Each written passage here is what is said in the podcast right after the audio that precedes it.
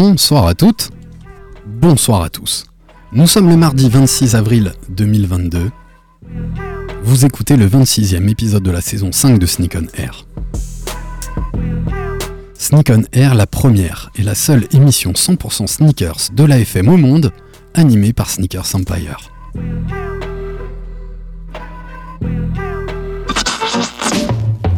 You will not be able to change the channel.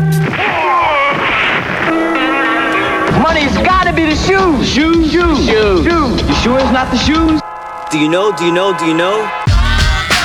Yeah, 1, 2, 1, 2. Yeah. You know how I do. Yeah. Yo, what up? This is A1, and I'm chilling on Sneak On Air, man. It's the one and only radio show 100% talking about sneakers in the world, hosted by Sneakers Empire. Every Tuesday, 8 p.m. to 9 p.m. on RBS 91.9 FM. Chill, don't sleep. That's right. Look, Mom, I can fly. Yo, man, your Jordans are fucked up.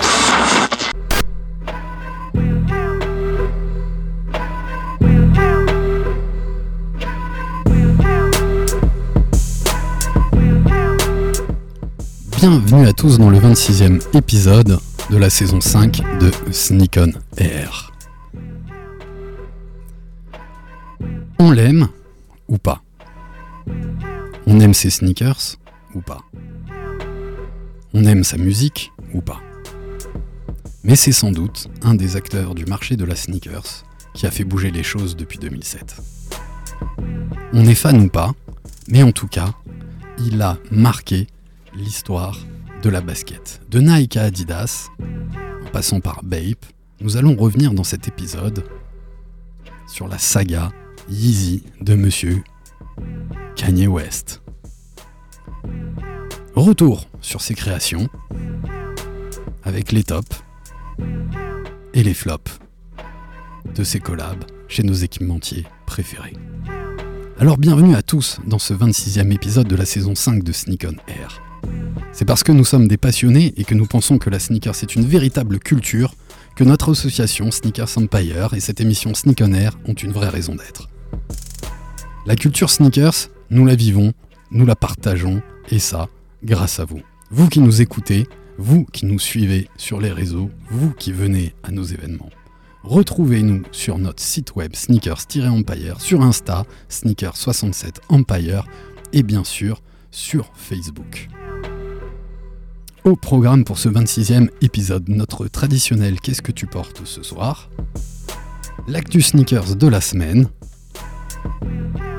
et notre thème « Yeezy Story », la saga Yeezy.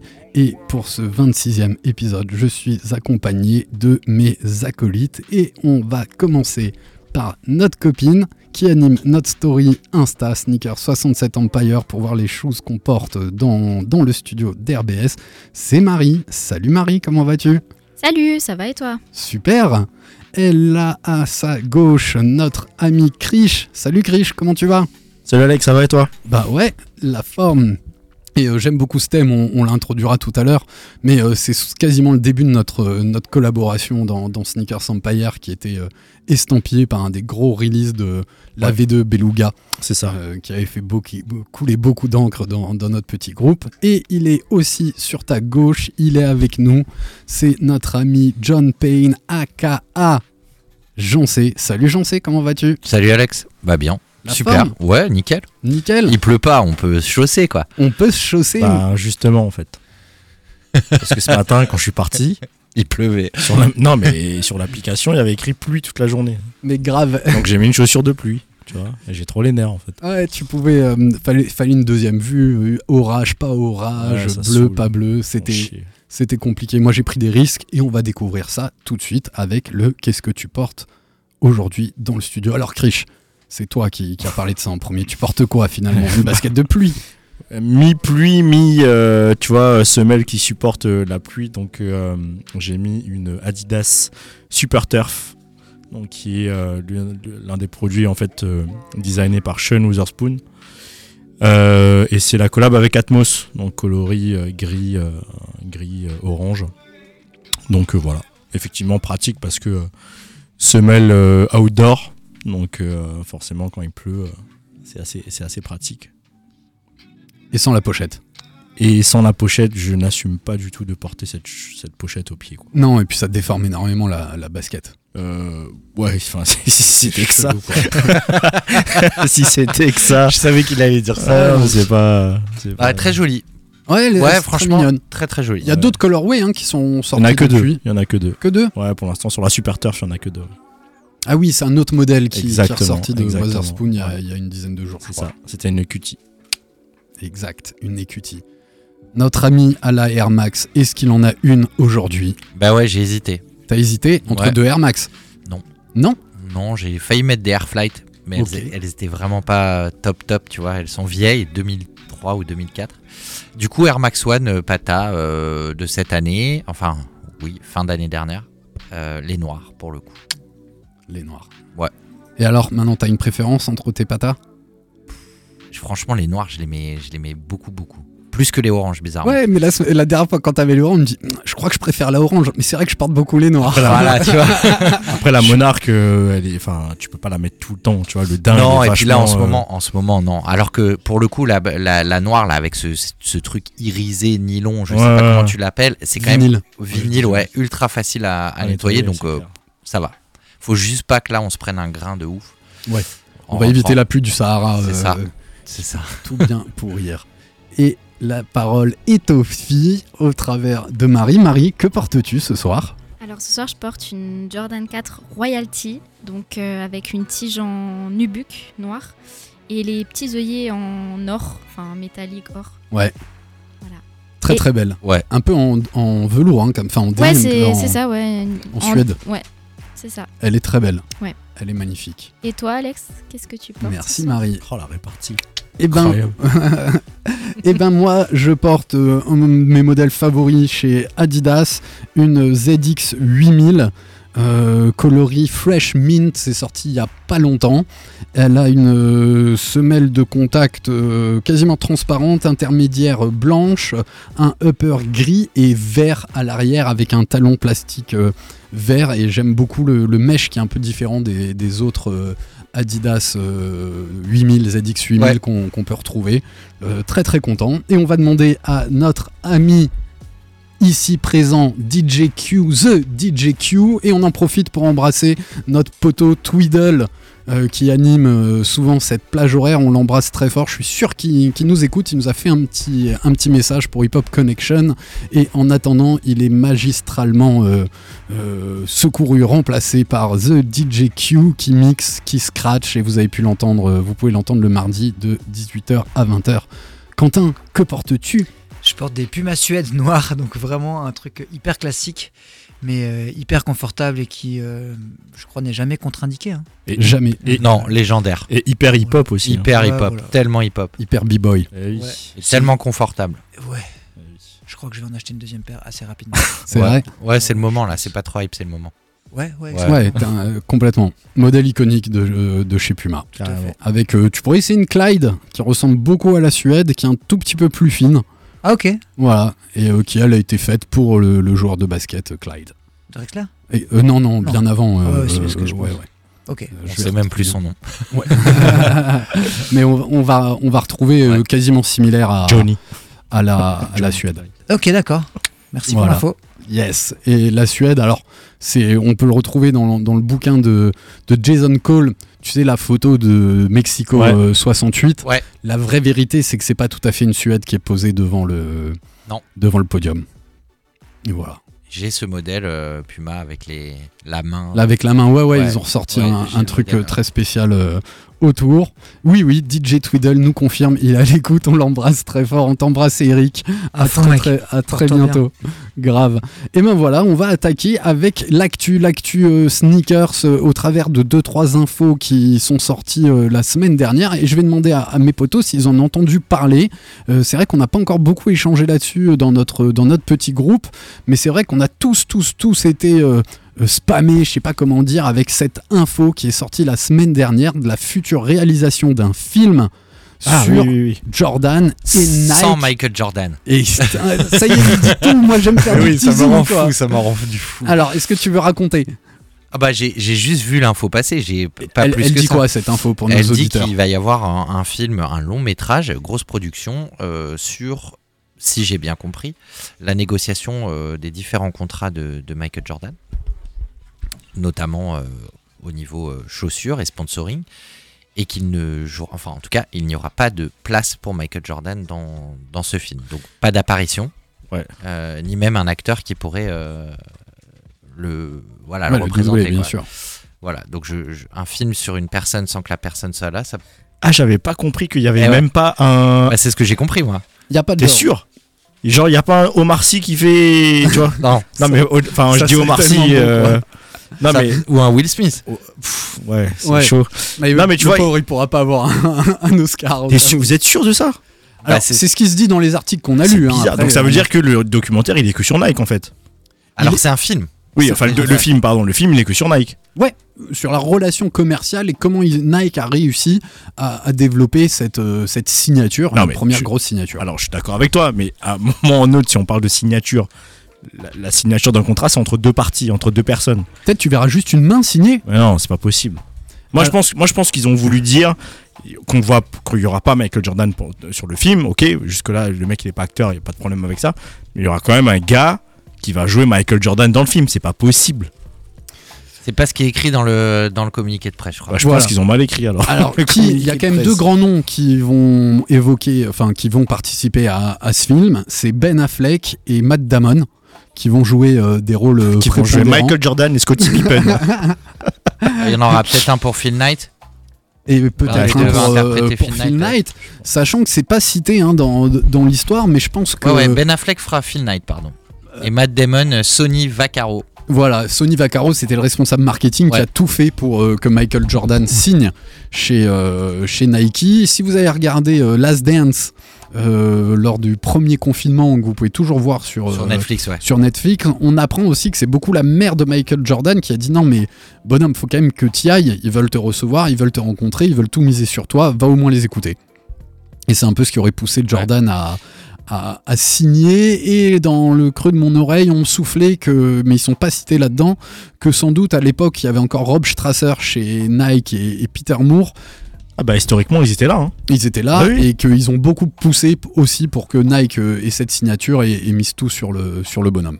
C'est quand même, je trouve, un tout petit peu bizarre de faire un long métrage sur un contrat commercial, mais nous ça nous intéresse clairement, mais je suis pas sûr que pour tout le monde de faire un film sur le contrat marketing, le premier contrat marketing, même s'il a engendré derrière d'autres choses, dans le sport en général, je suis assez étonné. Surtout si on voit pas Michael au moins dunker de 3 fois. C'est quoi, c'est Netflix, c'est quoi ? Non, c'est production ciné. Ouais, ciné, je pense pour le vrai cinéma. Ok. Pour le vrai cinéma. À mon avis, l'angle, vraiment, il parle pas de Nike, mais il va être plutôt orienté. Parle pas de Jordan, mais plutôt de Nike. Et comment cette marque, parce que pour nos auditeurs qu'on embrasse dans leur voiture ou peut-être en train de dîner, Nike n'avait pas la même force en 85. C'était vraiment l'outsider. C'était vraiment l'outsider, et ça n'a pas fait parce que je crois qu'Adidas avait négocié avec, avait pas vraiment voulu signer. En fait, c'était Jordan. C'était Jordan qui avait l'habitude de jouer en forum. En forum. Et Jordan voulait absolument jouer en forum et signer chez Adidas, et ça s'est pas fait pour X raison, mais en l'occurrence Nike a encore une fois bien flairé parce qu'il y avait d'autres acteurs à l'époque. Converse, il y avait Converse très présent, et surtout que Nike était très connu pour le running, c'est la première basket qu'ils ont introduit à l'époque, et ils prenaient cette orientation au travers des dunks dans le basket, en sponsorisant en fonction des couleurs sur les dunks des équipes, et après ils ont tout misé sur un joueur, Michael Jordan, qui à l'époque n'avait pas été drafté en premier, mais je crois qu'ils ont eu le nez creux sur cette histoire. Voilà, j'ai hâte de voir ce que ça donne. On va vraiment voir. Deuxième petite info, et je la trouve assez intéressante, j'ai pas réussi à beaucoup creuser, mais là d'ici fin du mois, il y a un bouquin qui va sortir en collaboration avec BSTN et Adidas au travers des archives autour de l'héritage que peut avoir Adidas dans le basketball, et c'est pour ça que ces deux forums qui seront à l'effigie de clubs de basket, Djungo et le Panathinaikos, avec une Adidas Forum haute et une Adidas Adidas Forum Bass qui vont venir compléter une gamme avec deux livres héritage autour du basketball en Europe et l'histoire vraiment du basketball en Europe. On va voir ce que ça touche. Je trouve les deux baskets assez intéressantes. Je vous invite à aller voir ça sur le site de BSTN. Il y a une Forum 84 haute à l'effigie de Jungo Plastica, club de b-ball, et aussi pareil le Panathinaikos avec là une forum low avec des coloris assez magnifiques. Voilà pour les petites actus infos. Est-ce qu'on a évoqué autre chose ? Je ne crois pas. Je fais un peu de pub pour le prochain événement organisé par des étudiants de l'ISEG avec lesquels on a un petit peu collaboré pour les orienter sur leur expo. On les recevra mardi prochain dans le studio d'RBS. C'est des étudiants de l'ISEG qui organisent 2 jours super sympas à l'ISEG le samedi 7 et le dimanche 8 mai, la semaine prochaine, où vous allez pouvoir retrouver un petit peu de customisateurs de baskets, une expo, le documentaire Beyond Adidas de notre épopée dans les archives qui va être diffusée là-bas. Donc on vous invite et soyez à l'écoute mardi prochain, on les aura à la radio. Je vous propose très rapidement, pour pas faire trop long, parce qu'après Nico Sneakopad60Z dira vous avez pas assez parlé de Kanye West, vous avez fait trop d'actu au cas où, mais quand même il y a quelques sorties de basket et la première c'est à toi que je donne la parole parce que t'es aussi notre Mister Presto et tu m'as poussé l'info pour qu'on en parle aujourd'hui. Il y a une Presto qui à mon avis t'a tapé dans l'œil, va faire couler pas mal d'encre, qui sort bientôt et c'est en collab avec un animé Hello Kitty. Pour la petite histoire, alors j'étais assez impressionné qu'il fasse ça.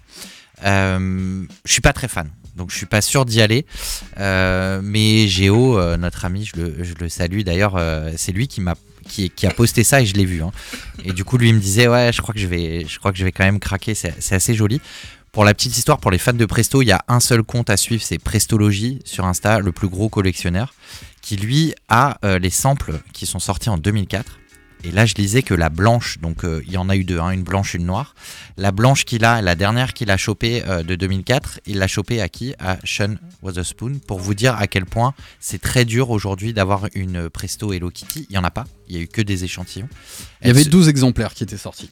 Ouais, mais sur les blanches en sample, et il y a les noirs aussi, hein, il y a 2 modèles.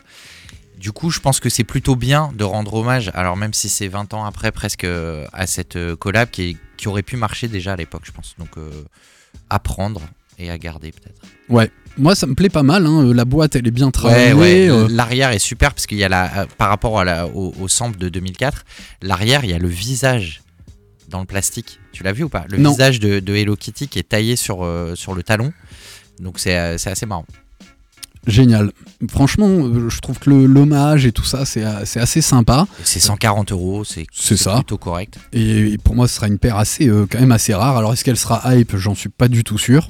Ce Hello Kitty, ça parle pas forcément à tout le monde, mais le petit clin d'œil sur cette release assez old school et tout, je trouve ça hyper intéressant. Ouais. Hyper intéressant. Attention pour les tailles. Ouais, rappelez-vous t'as un conseil. Rappelez-vous que les Prestos sont taillés comme des t-shirts. Je vais pas refaire toute l'histoire, mais du coup, c'est un sizing assez différent. Il y a 2 ou 3 pointures. S, M. Alors, il y a XS, S, M, L, XL, XXL, qui correspond, par exemple, le SM correspond entre du 8 et du 10, quoi. 10, 11. Voilà. Exactement. Et qu'est-ce que je voulais rajouter ? À un moment, ils ont arrêté ce sizing, ils y sont revenus. Oui. Pour revenir à l'original. À l'original, ouais. Exactement. Ouais. Et surtout, ils ont remarqué qu'il y avait moins de chaussures à faire. Complètement. Et notre ami psychiatre de la semaine dernière portait une Presto. Et les petits points qu'on retrouve sur la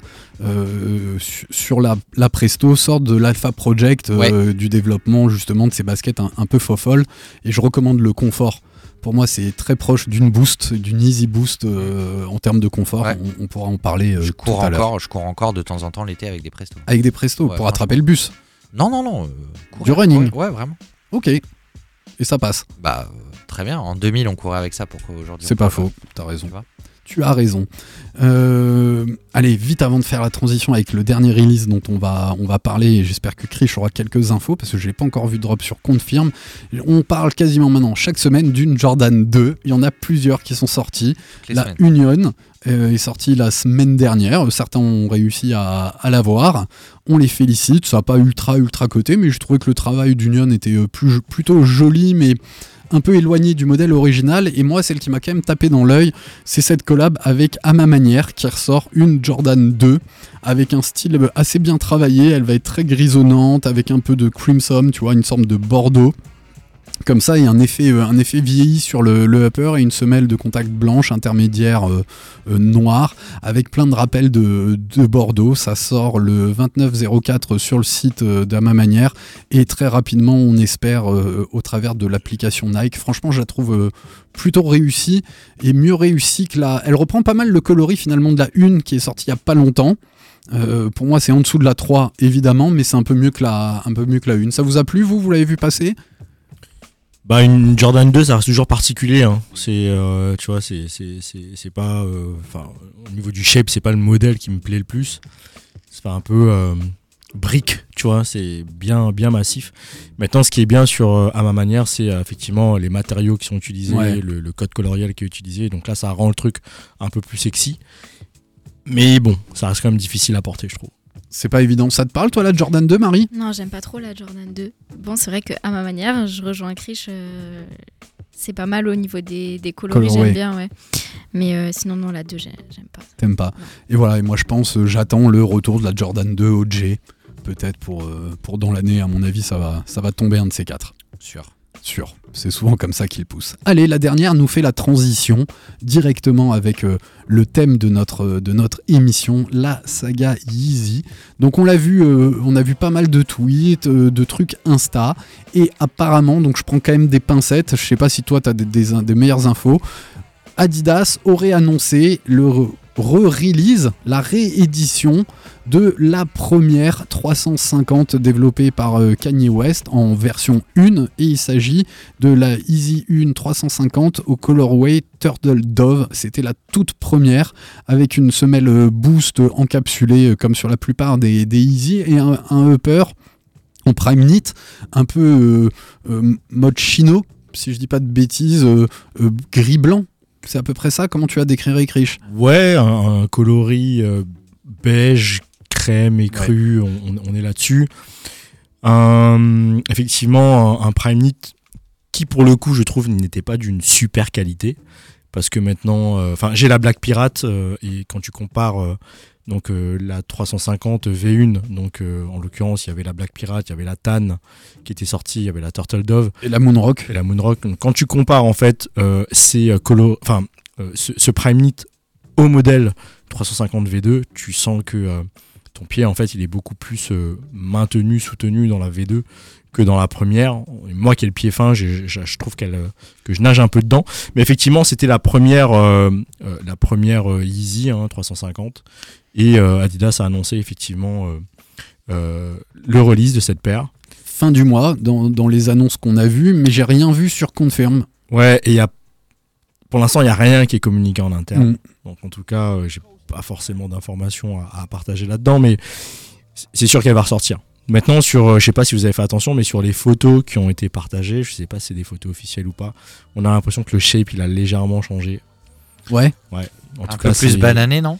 Ouais, je sais pas. Que ça remonte à l'avant. Ouais, j'ai l'impression que le shape a un peu changé. Donc maintenant, c'est peut-être qu'une impression, c'est peut-être que les photos qui sont faites comme ça, mais je pense que ça va être attendu. Hein. Tout le monde la voulait, celle-là, et tout le monde l'attendait, tout le monde a demandé une réédition. Donc j'imagine que... Quelle année la première édition ? 2015. Donc on se fait déjà 7 ans, quoi. Ouais, donc le premier modèle de Yeezy qui est sorti chez Adidas, c'était la 750, on va revenir dessus, ouais. Et ensuite, la première 350 et la première tige basse qui est sortie, donc c'est celle-là. La Turtle Dove. D'ailleurs, je remarque que sur cette V1, il y a le petit un truc à l'arrière pour t'aider à l'enfiler, oui, qu'ils ont arrêté sur les premières V2, notamment, ouais, la Beluga, et après ils l'ont remis. Exactement. Ils l'ont remis. Ouais. Moi, je trouve ça toujours très pratique pour la mettre et l'enlever. Après, il y a eu le coloris Black Pirate. Exactement. Qui a été aussi très très difficile à obtenir. Ouais. On embrasse Nathan et toute sa bande qui avait campé pour l'avoir, réussi à l'échanger contre une pâte à chlorophylle. Il nous avait raconté ça à l'antenne d'RBS. Mais moi, je trouve ça super sympa de la part... Enfin, pas super sympa de la part d'Adidas, mais dans l'ensemble, je trouve ça vachement bien de redonner accès à ce type de produit. Tant pis pour ceux qui l'ont coffré, qui veulent qui voulaient faire des billets dessus. Moi, je trouve ça assez intéressant. On est quand même déjà 7 ans après, quoi. Bah c'est ça. En fait, moi, c'est finalement le seul truc que je trouve intéressant, c'est le fait que ça ressorte 7 ans après. Tu vois, on a eu récemment sur la 350 V2 la Zebra, par exemple, où on a eu, je sais pas, 3-4 releases sur une période assez resserrée. Et là, je trouve que tu vois, ça n'a pas de sens, en fait. C'est nimp. C'est bien de créer à l'attente, mais pas que ça dure 15 ans, quoi. Tu vois, mais là, je trouve que 7 ans, c'est bien. Tu vois, le modèle, il plaît encore. Franchement, enfin, un truc comme ça, on était... Ouais, et puis ça permet peut-être à des, tu vois, à des ados en 2015 carrément, qui avaient 15-16 ans et qui ne pouvaient pas la choper. Aujourd'hui, ils bossent, peut-être qu'ils auront et qu'ils pourront la choper. Bon, on peut demander à Marie, il y a 7 ans, évidemment, tu étais un petit peu plus jeune, voire pas majeure. Est-ce que c'était des modèles que tu regardais déjà à l'époque ? Non, moi, je ne suis pas du tout Yeezy. Franchement, pas du tout. Déjà, j'étais plus Nike à l'époque. Donc franchement, ça m'intéressait pas du tout. Et déjà, je trouve qu'en 2015, il y avait vachement la hype sur les Yeezy quand même. Ce qui va être intéressant, c'est que tu vois, ceux qui ont la vingtaine hein, et qui consomment beaucoup, ou même moins que la vingtaine, hein, mais ceux qui consomment beaucoup la 350 V2, comment ils vont accueillir cette 350 Turtle Dove, tu vois ? Est-ce que le shape va leur plaire ou est-ce qu'ils vont juste la copier en mode... Ouais, j'ai vu que sur StockX ça valait tant et il me la faut, quoi. Tu vois ? Alors, moi, par rapport à la V2, je pense que cette V1 est quand même plus facile à porter et à mettre. Elle était moins large, elle était beaucoup plus fine, peut-être moins bien taillée avec un moins bon maintien, mais elle paraissait moins mastoc hein, que les V2 qu'on a vues, Marie. En ce moment, franchement, les paires fines, c'est pas du tout la hype. Hein. Franchement, les jeunes, ils préfèrent mettre des grosses paires et tout, donc je pense que... Je sais pas. Mais peut-être on revient vers du plus fin et on pourra ressortir Flyknit Tracer. Peut-être pour l'été aussi, tu vois. Complètement. Je sais pas. Mais vous vous rappelez Flyknit Tracer 2012 quasiment. Ouais, tout à fait. Et là, on était sur des baskets seconde peau. Très fines. Mais en même temps, c'était avec un jean slim, tu vois. Ouais, aujourd'hui, c'est pas... là, ça se fait plus du tout. Hein, aujourd'hui, mettre une basket fine avec un bas entre le baggy et la coupe classique, bootcut, c'est compliqué quand même. C'est vrai. Tu vois, ça fait genre t'as plus de pieds, quoi. Du coup, mais moi je pense que pour l'été avec un short, et faut pas oublier le marché américain, même si je pense que sur le marché américain, la Yeezy a quand même beaucoup marché. Mais en Asie aussi. Hein. En Asie aussi, c'est encore le... En Asie aussi. Oui, toutes les petites tailles, c'était ouf. Et cette V1, je trouve que ça a été une des premières où on a vu aussi autant de fakes. Ouais. Et enfin, des fakes, non, des pâles copies, on va dire. C'est rare. Et il y a eu toutes les couleurs. Je me souviens que tu peux même la trouver en semaine 4D. Hein. Ouais, de la rouge. Bien sûr. Il y a eu des couleurs. Il y a eu des trucs de fou. Un peu comme la TN de l'époque, tu vois, quand elle a commencé à être beaucoup copiée, c'était un peu le même style. Je pense pas qu'Adidas se trompe. Non. Non, c'est clair. Adidas se trompe. Ça fait très longtemps que j'ai pas acheté une Yeezy, mais celle-là, je vais bien la tenter. Je trouve qu'elle fait vraiment partie... Des contacts, peut-être que... Même avec des contacts, ça reste compliqué. Hein. Tu sais si... On sait pas si... On fait des économies, c'est pas grave. Ouais, puis on connaît pas le nombre aujourd'hui. Non, pour l'instant, je connais pas le nombre. J'ai pas de visibilité sur les revendeurs, donc... Je sais pas si les impacts, les Shinzo... Moi, je trouve qu'on est très avancé dans le mois. Tu vois, ils annoncent fin du mois, mais je trouve qu'il y a très peu d'infos qui sont sorties. Ouais. J'y crois qu'à moitié. On verra. Pour le mois. Ouais. On verra. On va voir. Ben, c'est une très belle transition. Mes copains, je vous propose qu'on attaque la deuxième et dernière partie de notre émission avec un retour sur Kanye West et plus particulièrement sa collaboration avec les équipementiers autour des baskets qu'il a développées, qu'il a créées, etc.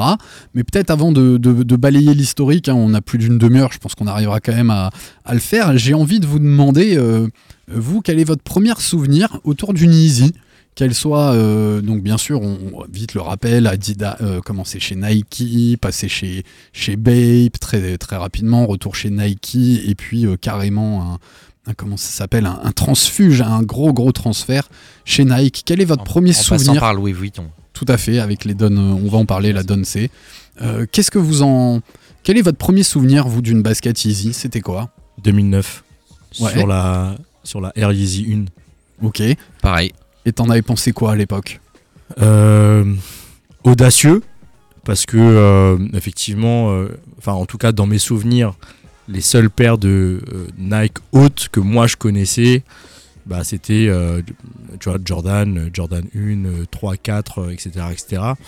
Et en fait la Air Yeezy 1, je la trouvais déjà encore un peu plus haute finalement, tu vois, qu'une Jordan 1 par exemple, qui est pour moi la plus haute. Et du coup j'avais trouvé ça audacieux. Le scratch aussi, tu vois, qui passait très large, tu vois, où je me suis dit putain, ça alourdit encore la paire. Et au final je trouve que les coloris étaient tellement beaux, tu vois, le mélange des matières était tellement bien fait. Et il faut dire aussi que Kanye West la portait très bien. Ouais, j'ai vraiment kiffé la paire, quoi. Donc moi c'était mon premier souvenir.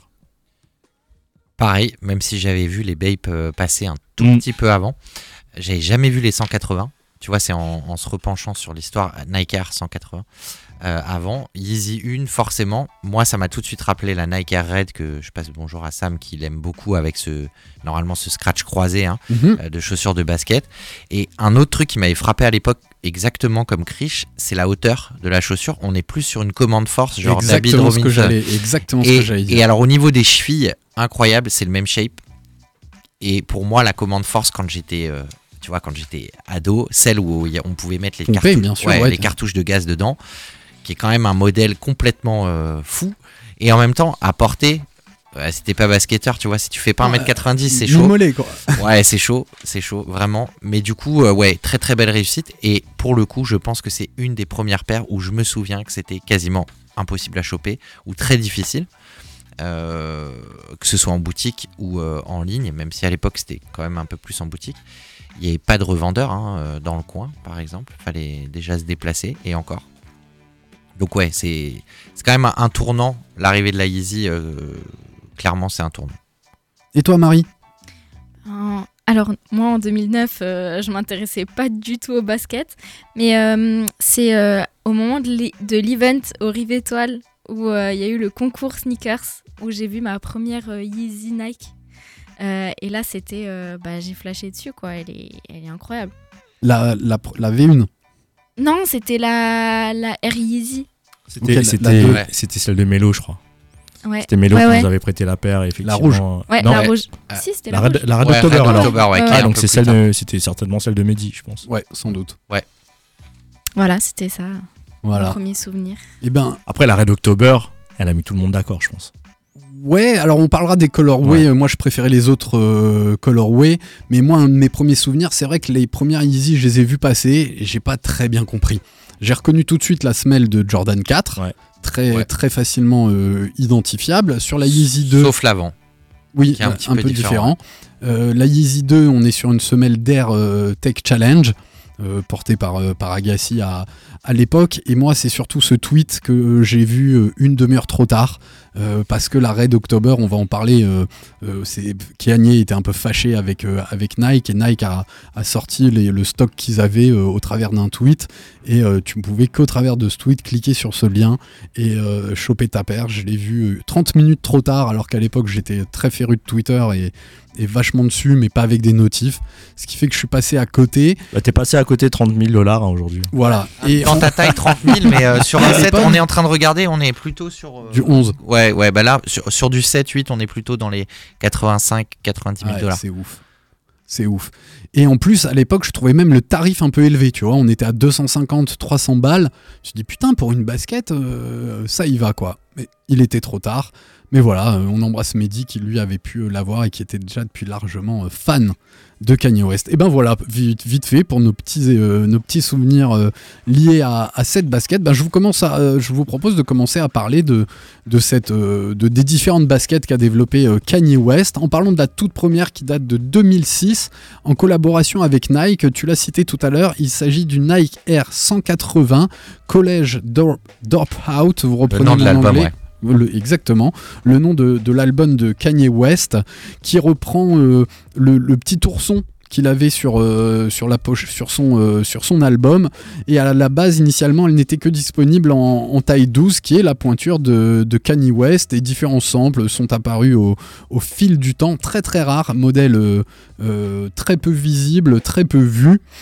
Et je vous invite à tous, si vous voulez rentrer dans les détails, à lire l'article édité par notre ami Valentin, qu'on embrasse très fort, qui fait partie de l'asso, qui avait écrit il y a un peu plus d'un an un article autour de toutes les Yeezy que vous pouvez retrouver sur le site internet de Cause Magazine au travers de cette histoire de la Yeezy. Ben, c'était la première collaboration avec Nike. Elle était plutôt... C'est une Air 180, il a juste apporté sa petite touche sur les matériaux et le colorway de la basket, qui aujourd'hui est assez rare à trouver. Il fait une petite bifurcation, mais toujours avec cette orientation d'ourson, avec une édition très limitée. Il va s'associer à la marque japonaise Bape, Bathing Ape, parce qu'il a toujours été un fan et un féru des créations de Nigo, qui dirige la marque Bape. Et là, il aura sorti plusieurs colorways de cette Bape, qui est quand même une réplique... comment on appelle ça ? Tu sais, quand tu parles on en avait parlé avec nos invités Flower Instinct, tu parles d'un modèle qui rentre finalement dans le marché commun et que tout le monde peut éditer. Un bootleg, je ne sais plus exactement comment ça s'appelle, mais c'est une Air Force, c'est une Air Force One. Oui, c'est ça. Basse. Oui, bien sûr. C'est un bootleg, c'est bien ça. Ouais. C'est bien ça, ah ouais. Bootleg, c'est ce qui m'est venu, j'avais raison. Où là est remplacé bien sûr le swoosh par le logo de chez Bape. Et donc on est sur une Air Force One, et qu'il a réussi à éditer après dans ce colorway chez Bape. Ça vous va ? Vous voulez en dire plus ? En 2008, 2 ans après. Non, et puis après, au-delà de Nigo, tu vois, comment il s'appelle ? Pharrell Williams. Pardon, effectivement, Pharrell Williams a beaucoup collaboré avec Bape, et on sait aussi qu'à cette époque il commence à collaborer musicalement parlant, donc je pense que ça a fait partie du rapprochement à un moment ou à un autre entre Bape et Kanye West, quoi. Complètement. Alors après, ça c'est un petit peu plus rare, je ne l'ai pas trouvé dans toutes les citations et les sites internet qu'on a fouillé pour retracer cette histoire de la Yeezy. Il a fait une mini collab avec Reebok à l'époque où Jay ça m'échappe, avait sorti la S-Carter. Ouais, c'était Jay-Z, Jay-Z qui avait sorti la S-Carter chez Reebok, qui n'a pas trop cartonné, et là il y avait 4 colorways qui étaient sortis sur ce modèle designé par Kanye, et tu retrouves l'ourson aussi en petit logo à l'arrière. Et puis après, je crois que c'est quand même le début du gros boom, c'est cette première collab. En 2008, il se passe un petit truc, un modèle qui n'existe qu'à l'état d'échantillon, vous pouvez le trouver sur l'article, je crois que vous avez entre les mains, qui était une Nike Air URH Glow in the Dark, pour Glow in the Dark Tour, qui était que un échantillon qu'on a fait, et c'est en 2008, toujours cette année, où là il va marquer un petit peu les esprits, un vrai petit coup de tonnerre, parce qu'à la remise de la cérémonie de remise des Grammy Awards, il porte une Nike Air Yeezy 1, qui est le premier modèle qu'il a sorti, sauf que celui-là il était quasiment accessible à personne. Elle était full noire avec des reflets Glow in the Dark, donc c'est un petit peu du fluo, qui est sorti full noir, avec justement ces petits détails glow in the dark, afin de rendre hommage à sa mère qui était récemment décédée, Donda, et c'est là qu'il a sorti le hit Stronger et Mama, chaussée de cette paire. On les voit bien pour ceux qui n'ont pas vu le docu en 3 épisodes sur Netflix, qui est très très intéressant. Ouais, super bien fait, sur Kanye. Ouais, je l'ai pas vu. Super. Je te le recommande. C'est centré musique, mais c'est intéressant. Alors déjà, c'est intéressant de voir le parcours, et surtout c'est intéressant une phrase qu'il dit en 2016, et je l'ai regardée juste avant pour bien me la remettre, où il dit en gros, moi j'ai envie de créer des choses qui vont rester, qui servent à quelque chose. Et je pense qu'il parlait pas de musique pour le coup quand il dit ça, j'en suis pas sûr. Et du coup, tu peux te poser la question, quoi. Est-ce que c'est plus important de créer des vêtements, des chaussures ou de la musique ? C'est assez intéressant. Mais tu vois, moi, Kanye West, j'étais à mi-chemin entre j'aime pas et j'aime bien. Et ce documentaire m'a vraiment aidé, à comprendre l'artiste, à connaître l'artiste de manière un peu différente et finalement à le kiffer, quoi. Parce que effectivement, je pense qu'il est pas tout seul dans sa tête, mais c'est presque un génie en fait. Quand tu vois tout ce qu'il a fait musicalement, quand tu vois son impact, tu vois sur la mode, finalement sur tout ce qui touche, c'est assez impressionnant. Et effectivement, le documentaire est bien fait et tu vois cette ascension entre un moment en fait, il est chez Death Row. Death Row, très rapidement, hein, c'est tout le crew qui a lancé le hip-hop avec Dr. Dre, etc. Attends, je suis en train de confondre. Non, il est pas chez Death Row, il est chez Rocafella. Il est chez Rocafella, pardon. Avec donc le label de Jay-Z à l'époque. Exactement. Et tu le vois, quémandé, hein, c'est le mot, hein, quémandé pour qu'on écoute son CD. Et la directrice marketing, il l'écoute même pas en fait. C'est-à-dire que la nana, tu vois, le mec il rentre dans le bureau, il met le CD, il commence à rapper. La nana, tu vois, tu sens qu'elle bouge la tête. Et puis ensuite t'as une autre meuf qui rentre dans le bureau, qui dit bonjour, tu vois, à la personne qui rentre dans le bureau. Et Kanye West il est là comme un con en mode, tu sais, j'arrête de rapper. Et du coup j'étais un asique, je prends le CD et je me pète, tu vois. Ouais. Et genre. Et le son c'est All Falls Down, hein, pour ceux qui connaissent avec clair. Le remix de Lauryn Hill. C'est assez incroyable de voir que ce mec-là, il a été à un moment quémandé chez Rockefeller et il a mis, tu le vois dans le documentaire, beaucoup de temps à signer. Mais parce qu'il a beaucoup été d'abord connu et reconnu comme étant un producteur et un beatmaker. Et pas un rappeur. Et c'est vrai qu'à cette époque-là, en fait, c'est soit t'es beatmaker, soit t'es rappeur. Et enfin, c'est compliqué d'être les deux, tu vois. Et Rockefeller, effectivement, c'était non, mais il faut que tu nous fasses du son pour nos artistes, quoi. Et enfin bref, le documentaire il est vraiment bien fait et tu vois la transition, tu vois aussi pourquoi il fait toute comment on appelle ça, tu sais les messes qu'il a fait gospel ouais. Qui portait un nom bref, j'ai oublié, ça va me revenir, mais c'est vachement intéressant, quoi, très intéressant. Je cherche aussi le nom des Father Stretch End. Non, c'est le titre d'un des sons, mais ouais, les messes qui faisaient. Ouais, ça va me revenir. Ouais, Rod, ton ami Rod, hein, qui l'a vu à Paris. Ouais, qui l'a vu à Paris. Très vite, il passe chez Louis Vuitton en 2009. Donc tu vois, aujourd'hui, on est en 2022, on s'étonne que des marques de luxe fassent des sneakers. Mais déjà en 2009, Louis Vuitton avait senti un truc. Et là, il sort avec Louis Vuitton et Doncé, hein, si je dis pas une bêtise, plus un modèle. Très moche. Sunday Service, exactement. Parce que oui, c'est le dimanche. Et là, plusieurs colorways, il y a eu du rouge vif, du noir, du crème, deux types de modèles, certaines avec un scratch, d'autres pas, et même un modèle low. Moi, j'en ai vu qu'une fois. C'est pas joli, hein. C'est pas oufissime, mais c'est par contre... C'est entre une skate high et une... Ouais, c'est bien décrit, ouais, tout à fait. Comment s'appelait cette marque de skate qui est pas restée longtemps, qui faisait beaucoup de basket? Ouais, Supra, voilà, ouais, c'est entre une Supra et une skate high, exact. Les deux ratés et en plus estampillés Louis V, quoi. Ouais, par contre la qualité du cuir, celle que j'ai eu entre les mains. 200 balles, heureusement. Ouais, c'était pas 200 balles. Non, c'était de 840 à 1400 à 1400. Ah ouais, d'accord, 100 balles. Non, on était déjà sur les... Excusez-moi les gars. Ça restait du Louis Vuitton. On est là-dessus et puis 2009, c'est cette vraie collaboration avec Nike au travers de la Nike Air Yeezy 1 en 3 coloris. Je vais la Zen Grey, la Blink et la Net, si je dis pas de bêtises et si nos informations sont très justes. Immédiatement sold out. C'est un peu le premier souvenir qu'on a de cette Yeezy. Donc je vous confirme bien que c'est une semelle de Jordan 4 qui était le modèle préféré, celui que tu portes aujourd'hui, Marie, de Kanye West, avec un avant un petit peu plus surredimensionné, on va dire, qui remonte un petit peu plus que sur une Jordan 4 naturelle. C'est le premier gros carton de la Yeezy chez Nike et combien d'années après, 2009, 2012, 3 ans après, il sort ces deux modèles de Yeezy 2, où là on est sur une semelle de Tech Challenge, hein, portée par Agassi à l'époque, la Air Tech Challenge, ça date des années 90, hein, cette semelle-là. Et là-dessus, moi je dois reconnaître que je préfère le upper qui était beaucoup moins gros. Moi j'adore la Solar Red qui a un intérieur rosé, qui est noir, j'aime beaucoup. Et et puis on en a une autre sur un ton un petit peu plus crème.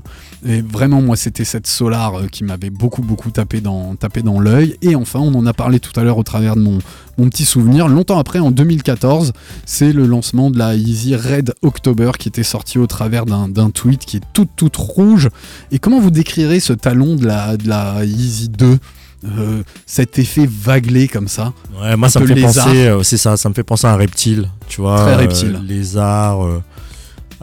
Ouais, c'est très, très reptilien. Il y a un côté motard aussi, je sais pas pourquoi ça me fait cet effet, moi, tu vois. Non ?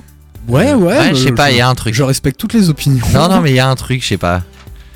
Mais en tout cas, ouais, pour moi, c'est une belle réussite. Elle est vraiment très jolie, quoi. Yes, vraiment. Et puis après... Eh ben, on parle un peu d'embrouille, de différence, d'envie de développement de Kanye West chez Nike, qui se sentait peut-être un peu bridé dans sa création. Ouais, et au-delà de ça, il a un ego qui est surdimensionné. Donc je pense que Kanye West, effectivement, d'un point de vue collaboration, si tu vas pas dans son sens ou si tu lui donnes pas presque carte blanche, ça devient compliqué de collaborer avec lui. Et d'ailleurs, tu le vois tout de suite. Tout de suite, quand il arrive chez Adidas, il propose quelque chose qui a jamais été fait chez Adidas. Exactement. Alors que chez Nike, il est obligé de composer, ou alors c'est lui qui l'a choisi, hein, on ne saura pas vraiment, avec des semelles existantes. Alors pour l'anecdote, je sais qu'à l'époque chez Nike, et c'est Eric Harlen qu'on embrasse qui nous en parlait, il bossait énormément et il filait beaucoup d'input aux designers comme Marc Dolce et tous des gars comme ça qui l'ont aidé à développer son modèle. Il a dit un scratch, c'est Nike qui lui a fait plusieurs propositions pour le gros scratch de la Yeezy 1, etc. Et là, en 2015, franchement pour moi c'est presque la bascule de la hype chez Adidas, vraiment, parce que avant 2015, si tu regardes sur des sites comme StockX et des trucs comme ça, ils disent qu'il n'y avait même pas une dizaine d'Adidas qui étaient cotés. Adidas ne se revendait pas au resell, c'était très propre à Nike. Ou alors du vintage. Beaucoup de vintage, ouais, bien sûr. Du Made in France. C'est vrai que quand t'allais sur eBay, et que tu voulais choper du Made in France, effectivement il t'en avait peu et c'était hors de prix. Ou de la torsion. Mais clairement, ce qui a vraiment changé le game du resell, à la fois chez Adidas, mais en règle générale, c'est Yeezy. Hein. C'est clair. C'est un impact considérable sur le marketing et à mon sens, il a fait évoluer le marketing, les raffles ça n'existait pas avant, les tirages au sort pour avoir le droit d'acheter la paire. Et la toute première modèle qui pourrait presque ne pas s'assimiler à une basket, je sais pas si vous en avez déjà une entre les mains, c'était une Adidas Yeezy 750, une Adidas Yeezy Boost 750, qui était un modèle très haut, qui reprend vraiment ce scratch très très large, et on était sur un coloris avec une semelle gomme et un upper gris. Il a sorti 3-4 colorways sur ce modèle. Moi j'ai jamais osé la porter. Je trouve la basket un peu grosse, quand même, un peu chelou, mais clairement on voit son empreinte et surtout c'est ce que tu relèves, Krish, c'est pas du tout dans l'ADN de chez Adidas, je trouve. En fait c'est là où il a pris tout le monde à contre-pied, c'est-à-dire que effectivement quand aujourd'hui on parle de sneakers, alors on a des modèles b-ball qui nous viennent rapidement en tête, mais chez Adidas la chaussure haute n'a jamais été... tu vois, un truc qui fait partie de l'ADN de la marque, parce que ils sont jamais même monté très haut. C'est par ça, rapport tu à vois. Nike. Donc déjà, ils ont pris, il a pris tout le monde à contre-pied. En plus, mettre une tirette dans ce sens-là, sur une chaussure, tu vois, c'est pareil. C'est encore une fois un truc qui est complètement innovant. De reprendre le scratch qui était chez Nike, c'est aussi un bon coup de pied au cul. Travailler sur une semelle boost, et effectivement quand le boost sort, l'intérêt du boost c'était de voir le boost pour que ce soit visuellement tu vois, marquant, etc. Là non, le boost il est encapsulé, donc il a vraiment pris tout le monde à contre-pied en sortant cette paire qui n'est pour moi pas une basket, tu vois, c'est presque une chaussure. Ouais. Et voilà, bim, tu vois, 2015, explosion de la Boost 350. Et je viens de vérifier un truc. Vous savez quand a été créé StockX ? Alors StockX est plus récent, parce qu'à la base il existait Campless. Campless c'était le premier site internet de Josh Luber, qui lui avait un algorithme qui suivait les ventes sur eBay pour pouvoir faire la cotation des baskets. Et ça c'est quand même assez vieux, mais StockX a 4-5 ans. 3 ? Même pas. StockX, je viens de taper date de création StockX, mars 2015. Mars 2015. Ah, mars 2015. Ouais, à l'époque. Ah ouais, quand même. Et 2015. Ouais, en même temps. Et il avait peut-être des tuyaux quand même. Je sais pas s'il y a des tuyaux, mais ce qui est sûr, c'est que quand on parle de ça a changé le marché, forcément, les gens se sont dit c'est en train d'exploser. Ouais. Les gens vont acheter pour revendre. Il faut qu'il se passe quelque chose sur une plateforme quelque part, tu vois. C'est donc, alors je sais pas s'il y a une corrélation ou c'est peut-être nous qui faisons cette corrélation-là, tu vois. Mais en tout cas, 2015, ça a changé le game, c'est sûr. Ça a changé le game. Marie, toi, ça te parlait la 750 ou le passage de Kanye West de Nike à Adidas ? Ouais, bien sûr, j'en ai entendu parler. Mais c'était pas mon. C'était pas ta cam. Non, franchement non. Et on en a parlé en intro parce qu'il a réédite. Après, c'est la création en 2015 toujours de ses premières Adidas Yeezy Boost 350 avec la Turtle Dove, la Black Pirate, la Tan, la Moonrock, qui ont été 4 modèles hyper difficiles à avoir. C'était un petit peu des raffles à l'époque. Tu pouvais encore espérer pouvoir camper pour les choper dans des magasins. Et là, à mon sens, c'est toute la quintessence de l'artiste et de ses nouveaux modes, à mon avis, de fringues, c'est cette façon, moi, d'enfiler la chaussure que je trouve hyper bien pensée, hyper facile. Ce qu'on retrouve dans une Presto, il y a Jean C qui me regarde. En effet, ça existait déjà chez Presto, mais j'avais juste une question. Il y avait peu de chaussures comme ça. Ouais, peu de slip-on finalement. Ouais. Très peu de slip-on. Il y avait les Vans très classiques, mais sur un modèle et qui remontait pas autant. Exactement. Là, tu l'enfiles comme une combinaison de plongée, en fait. Exactement, ouais, très très ça. Krish, tu peux nous rappeler quand est-ce que les premières Ultra Boost sont sorties? Alors, est-ce que c'était en même temps en 2015? Non, en fait, la première, donc la technologie Boost est sortie en 2013. Alors attends, parce que du coup dans ma tête, oui c'est ça, c'est 2013 ou 2014. UB sort à ce moment-là aussi. Mm-hmm. UB sort en 2015 et d'ailleurs Kanye West porte l'Ultra Boost OG, la white, la full white. Là, il porte une full white et il porte une OG aussi. On le voit sur les photos avant de porter. Donc on est sur du 2014. On est sur un truc 2014. Tu vois, et moi j'ai même puisque j'étais sur le magasin de Strasbourg à l'époque, donc effectivement c'est 2014. J'ai même l'impression que ces Yeezy ont porté le Boost. Contribué au Boost, ou Kanye West a contribué au développement du Boost. En fait, il a contribué à mettre le Boost dans la rue. C'est-à-dire que le Boost, en fait, il avait tellement été marketé d'un point de vue running, technologie très avancée pour le running, qu'en fait, on en a fait une technologie hyper performante. Et du coup, en fait, c'est ce qui a fait qu'on a retrouvé le Boost dans la rue, entre guillemets. C'est à la fois Kanye West avec les Yeezy, mais aussi le shape des Ultra Boost, tu vois, qui étaient très racés, etc., qui a fait que, voilà, on a tous porté, quoi. Tous porté, avec un confort inimaginable. Alors là, c'est presque dans les tops. Là, pour moi, on va passer à un flop. Beaucoup de gens ont écrit là-dessus. C'est les Adidas Yeezy Duck Boot qu'il a sorti, la 950, qui sont des chaussures de pêcheurs, des chaussures de chasseurs, très montantes, complètement mastoc, avec une semelle hyper haute, une montante quasiment mi-pied, enfin mi-mollet, et qui te permettait par contre d'être à l'abri du froid, de l'humidité, et à l'époque ça coûtait quasiment la moitié d'un SMIC. Ouais. Effectivement, donc après vérification, on est bien sur aussi 2015 pour l'Ultra Boost. Donc, très corrélé. Cette année, elle a fait mal, quoi. De toute façon, c'est simple.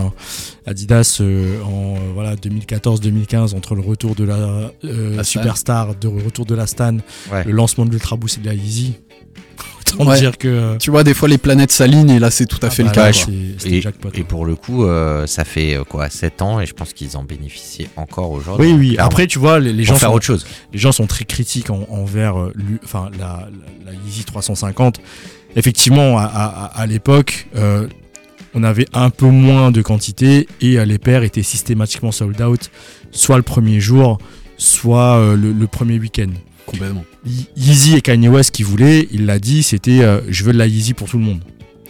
Donc finalement, c'est un peu ce qui est en train de se passer, c'est-à-dire qu'on a beaucoup plus de quantité, les produits se vendent de manière un peu moins rapide, mais in fine, la paire, elle se vend et elle est aussi sold out, tu vois. Et elle finit pas forcément en outlet, quoi. Et elle finit pas. Jamais. Je pense pas. On a retrouvé de la Human Race, donc en outlet. On a retrouvé de la Sean Wotherspoon en outlet. Ouais. on n'a jamais trouvé de Yeezy en outlet. Est-ce qu'il les laisserait en outlet finalement? Bah, pour l'image de marque. Bah, s'il y a de la Sean Wotherspoon. T'as de la Sean, t'as de la Sean et t'as de la Human Race. Pourquoi pas? Ouais, c'est pas faux. Et là, c'est ce qui nous a tous février 2016. C'est la Adidas Yeezy Boost V2 Beluga. Ouais. Toi, tu l'as. Ouais, c'est ça, ouais. Tu l'as criche. Ouais. J'embrasse mon poteau Oun qui a réussi à en avoir une et c'est Aurélie, ma femme Aurélie que j'embrasse qui l'a. Pour moi, c'est le plus beau colorway de ces Yeezy 350 entre ce prime knit gris noir que j'adore et c'est surtout l'impact de cette trace orange infrarouge très difficile à définir parce qu'en fonction de la lumière dessus je le trouvais hyper varié vachement et on retrouve l'écriture Sply, SPLY-350 qui est une abréviation qu'on retrouvait dans un de ses albums si je dis pas de bêtises. Je connaissais l'anagramme mais là il me revient plus. Pour moi c'est la plus belle de ces Yeezy 350 avec des milliards de colorways qui sont sortis. Moi j'aimais beaucoup la Blue Tint qui était très jolie, la Sésame qui avait une semelle gomme, qui a un petit truc, et après toi tu l'as cité, elle a été rééditée 4 fois, la Zebra, et puis on a eu aussi un très beau pack voilà, avec les trois traits différents sortis le même jour. Donc il y avait la Peach, il y avait la Copper et la Green quelque chose. Exactement. Ouais. Donc effectivement très beau pack. Moi je me suis arrêté un peu à ce pack là. Après il y a eu une noire avec l'écriture rouge. La black. Ouais c'est ça. Donc, mais elle portait aussi un nom, il y a tellement de coloris que bref. Mais effectivement, on a eu une période où tous les 15 jours, t'avais une 350 qui sortait. Quoi. Ouais, mais qui était très limitée. Et qui était soldats tous les 15 jours. Soldats aussi, tu vois. Donc, il en reste peut-être un peu à la consigne. T'en retrouves. Je sais pas, il y en avait. Alors, je suis allé à Vendenheim il y a pas longtemps. On est plus en ce moment sur de la Dunk que sur de la Yeezy. Ouais, mais il me semble qu'il y en a encore. Il y en a encore. Et enfin, j'ai envie de finir par ce modèle, c'est la Yeezy 700. T'as hésité à la porter, mais le temps n'était pas favorable. C'est la Wave Runner, qui pour moi est quand même une des grosses baskets chunky, qui a porté aussi cette nouvelle mode de la datchous que citait tout à l'heure Marie, qui disait qu'aujourd'hui les jeunes étaient sur plutôt des grosses baskets. Et pour moi, cette 700 vient vraiment... et la quintessence un peu de toute cette datchous avec un colorway, un mix de couleurs assez foufou mais qui match, qui marche vraiment bien. T'as les petits losanges orange, t'as le lacet qui est jaune très pâle, t'as un petit peu de un bleu canard, t'as du gris. Enfin, moi j'étais carrément pas du tout persuadé par le modèle lorsqu'il est sorti. Et finalement quand je l'ai vue au pied j'ai vite regretté donc j'avais l'impression qu'elle était trop fat. Au final j'ai acheté un autre coloris qui était le coloris inversé finalement de celui-là. Et je suis en train de me dire que j'ai oublié que j'avais cette paire que t'aurais pu mettre. Des fois t'oublies que t'as des trucs et du coup j'ai chopé la Wave Runner sur le drop qui vient de et elle est franchement magnifique et pour le coup retour à quelque chose qui s'apparente un peu plus à une chaussure de running que tout ce qui a été fait avant. Même la Yeezy, tu vois, la première, je parle de chez Nike, qui pouvait s'apparenter à un modèle de basketball un peu habillé, allez, on va dire, pour aller en soirée. Là, on est plus sur de la chaussure running 80-85, quoi. Ouais, tu vois, dans la taille, dans... Datchous, quoi. Voire 85-90, ouais. Très proche des vieilles... des 991 de chez Newbie, etc. Sur de la chunky. Et ce modèle a été réédité dans plusieurs colorways avec des V1, des V2... à peu près identique, et voilà, on a bouclé la boucle. Et est-ce qu'on sait un peu sur quoi ils travaillent, à part sur des sandales trouées? Pas du tout. On va pas parler parce que moi ça fait partie des flops. Après là voilà, il part de ces Crocs. Il y a du Gap, il y a des slides, tu vois, les slides aussi qu'il a fait, des tongs, enfin des claquettes, ouais, grave, c'est ouf. C'est ouf. Et ben voilà, il est 20h59, dans une minute, place à Planète Racing. Nous recevrons nos étudiants de l'ISEG la semaine prochaine pour parler de leur événement justement autour de la marque Adidas avec qui on a collaboré. On vous invite à aller les voir. On va rendre l'antenne tout de suite à Planète Racing. Rendez-vous même heure, même endroit, mardi prochain. C'était Sneakers Empire. Dans tes oreilles.